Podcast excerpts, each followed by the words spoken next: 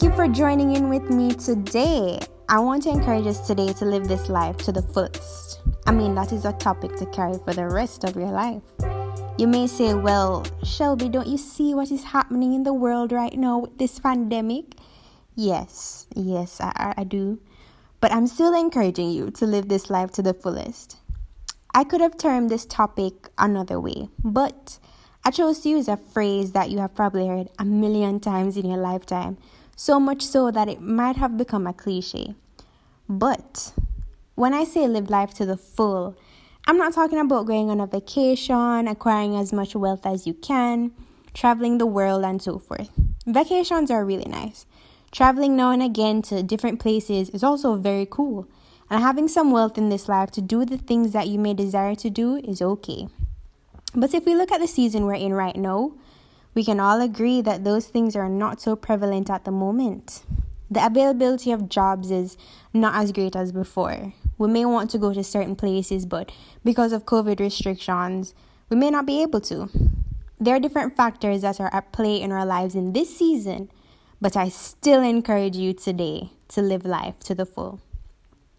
I have been wanting to wish this season away, wanting for God to change my circumstances, wanting to, like David said in Psalms 55, verse 6, Oh, that I had the wings of a dove, I would fly away and be at rest.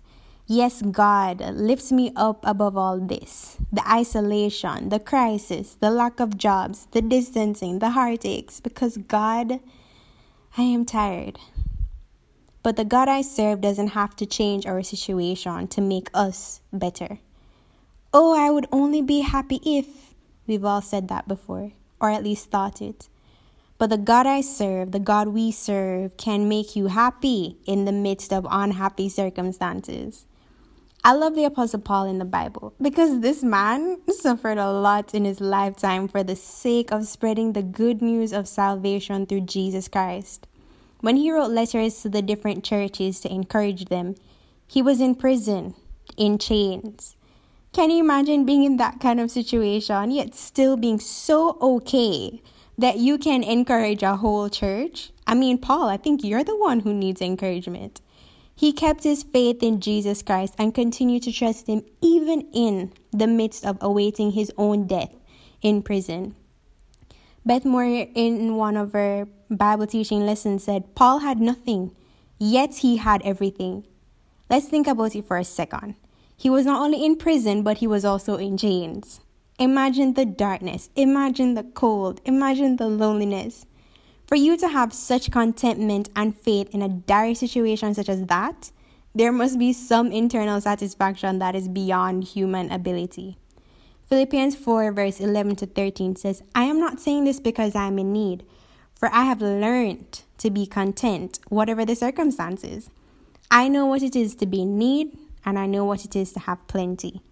I have learned the secret of being content in any and every situation whether well fed or hungry, whether living in plenty or in want.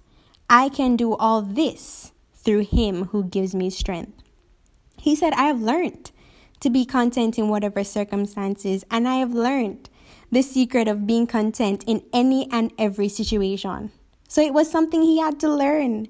It's not his human nature to be content in all things, especially since circumstances change and keep changing in this life.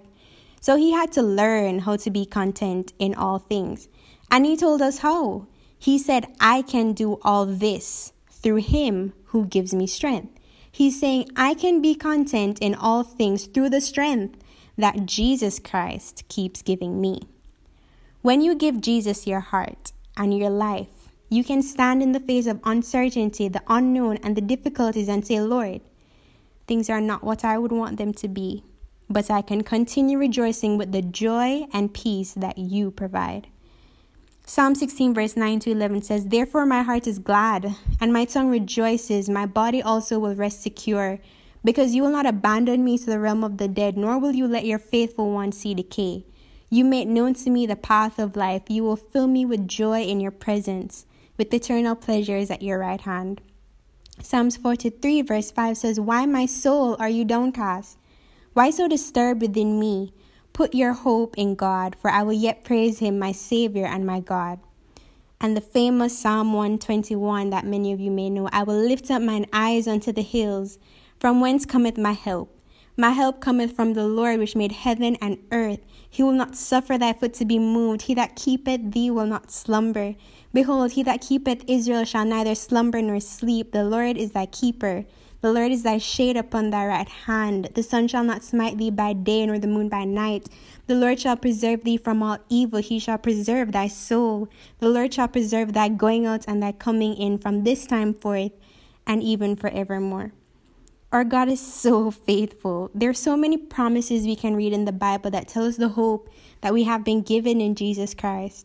Paul said to the Ephesian church, I pray that the eyes of your heart may be enlightened in order that you may know the hope to which he has called you, the riches of his glorious inheritance in his holy people. Ephesians 1 verse 18. What separates us from the world as Christians or as children of God is that we have an eternal kingdom that cannot be shaken. Hebrews 12 verse 28 says, Therefore, since we are receiving a kingdom that cannot be shaken, let us be thankful and so worship God acceptably with reverence and awe. The Bible tells us that Jesus is our rock, meaning he is sturdy. He can bear the weight. We can lean on him. We put every burden on him and trade it for his peace, his joy, and his rest. Nothing is too hard for God. Oh, how we need rest in this season. Oh, how we need joy. We have forgotten to laugh, to smile. At least I know I have. Matthew 11, verse 28 to 30 says, Come to me, all you who are weary and burdened, and I will give you rest. Take my yoke upon you and learn from me, for I am gentle and humble in heart, and you will find rest for your souls. For my yoke is easy and my burden is light. So, my listeners, we live life to the fullest by having our souls filled up with the presence of Jesus Christ each and every day. I say to the Lord, You are my Lord. Apart from you, I have no good thing. Psalm 16, verse 2. I was just reflecting one night on the life that we have, and I don't know why, but this thought came to me, and I wrote it down, and I'll share it with you. I said, Shelby, every day you realize that you are awake, you need to live that day to your fullest because somebody else died and would have loved to have the opportunity you still have. Friends, your life matters. You're not just here to exist and breathe. God still has a purpose for your life, but you have to choose to trust in His goodness despite the circumstances. The Bible says, For we walk by faith and not by sight. We receive all His promises into our lives by faith. I challenge you this week to open the Bible and write down some of His promises and truly think about them. Say them out loud until you believe it. Ask God to give you more faith to receive His heavenly promises into your life. You can even Google promises of God in the Bible and it will show you hundreds of verses that you can look through. For we are heirs of God and co heirs with Christ, as the Bible says. So everything God has, everything Jesus has, we get because of our faith in Him and our personal relationship with Him. I mean, think about that. Heirs of God. Who is a heir? Someone who receives an inheritance. I mean, we have an inheritance in Christ. The Bible says, For as many as received him, meaning the Son of God, Jesus Christ, he gave us the right. God gave us, God then gave us the right to become children of God. So, I mean, we're his heirs, we're his children, we're his people. He doesn't forget about us, he doesn't neglect us, he doesn't just save us and then say, All right, live this life, figure it out. He's like, No, come on, come in my presence. I have some blessings for you, I have great things for you, I have a whole heaven to give you. I mean, Jesus is referred to as the blessed Lord because he is blessed. Every spiritual blessing is in Christ and we have access to it. I mean, you have full on access if you if you have received him into your life. We have access. So if we seek him daily, we will find joy in his presence. In the Old Testament, in the book of Exodus, Moses went up a mountain, Mount Sinai, to be in the presence of God. And when he came down, the Bible says his face was radiant because he had spoken with the Lord. You know what that speaks of? The glory of the Lord showing all over him. Oh, my friend, you don't have to walk around with the discouragement, the fear, the worry, the depression. Look to the Lord in his presence. When persons see you and they say, Why are you so joyful? or How are you looking so peaceful? or You're looking well, Deep down, you know that the joy of the Lord truly is your strength. There is something good on the inside showing up on the outside. Psalms 34, verse 5 says, Those who look to him are radiant, their faces are never covered with shame. Proverbs 4, verse 18 says, The path of the righteous is like the morning sun, shining ever brighter to the full light of day.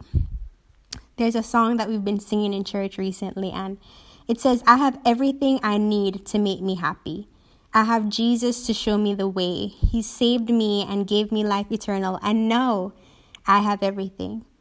There's also another old song that says, Oh, the pure delight that a single hour I spend before thy throne. I mean, my devotions are not always long. Sometimes it's just 30 minutes, sometimes it may be an hour. But I mean, whatever the time is, it really fills up my soul. And so I start the day with the sense of assurance in my heart that Jesus is with me, that God is going to be with me throughout this day, that I laid my burdens before Him of anything that I was worrying about, or I received forgiveness for anything that I know that I may have been wrong about, or I have received direction for the day by just saying, God, I need you to guide me. So I can start the day and know that, okay, God, we're going to do this day together. So as I go throughout the, this day, Lord, talk with me, my spirit, show up in the details of my life and walk with me. A relationship with God is not some fantasy. Jesus is so close and he wants to be very close to you. Jesus has so much to give you, so much joy, so much revelation of his kingdom, so much truth, so much love, so much peace, so much faith, so, so much that your mind cannot fathom it. There's so much to gain in Christ, and so I encourage you to look to Jesus for all your heart and your soul desires. For even though circumstances are hard and even though you wish things were different, deep down you know that it is your soul that is crying out to be filled with a peace and joy that not even the happiest and perfect of circumstances can give. A lyric from a song by All Sons and Daughters says, Our hearts are restless until they find rest in you. This is where my hope lies. This is where my soul sighs. I will always find my rest in you. I'm honored to have shared this word with you today. I think of the episodes I've shared so far, this one has blessed me the most because I personally have desperately needed it. I love that God confronts me on the word so that I can work it out in my own life before and even after I share a word. Look to the blessed Lord and remain blessed, my friends. You can smile again, you can laugh again. Till next time.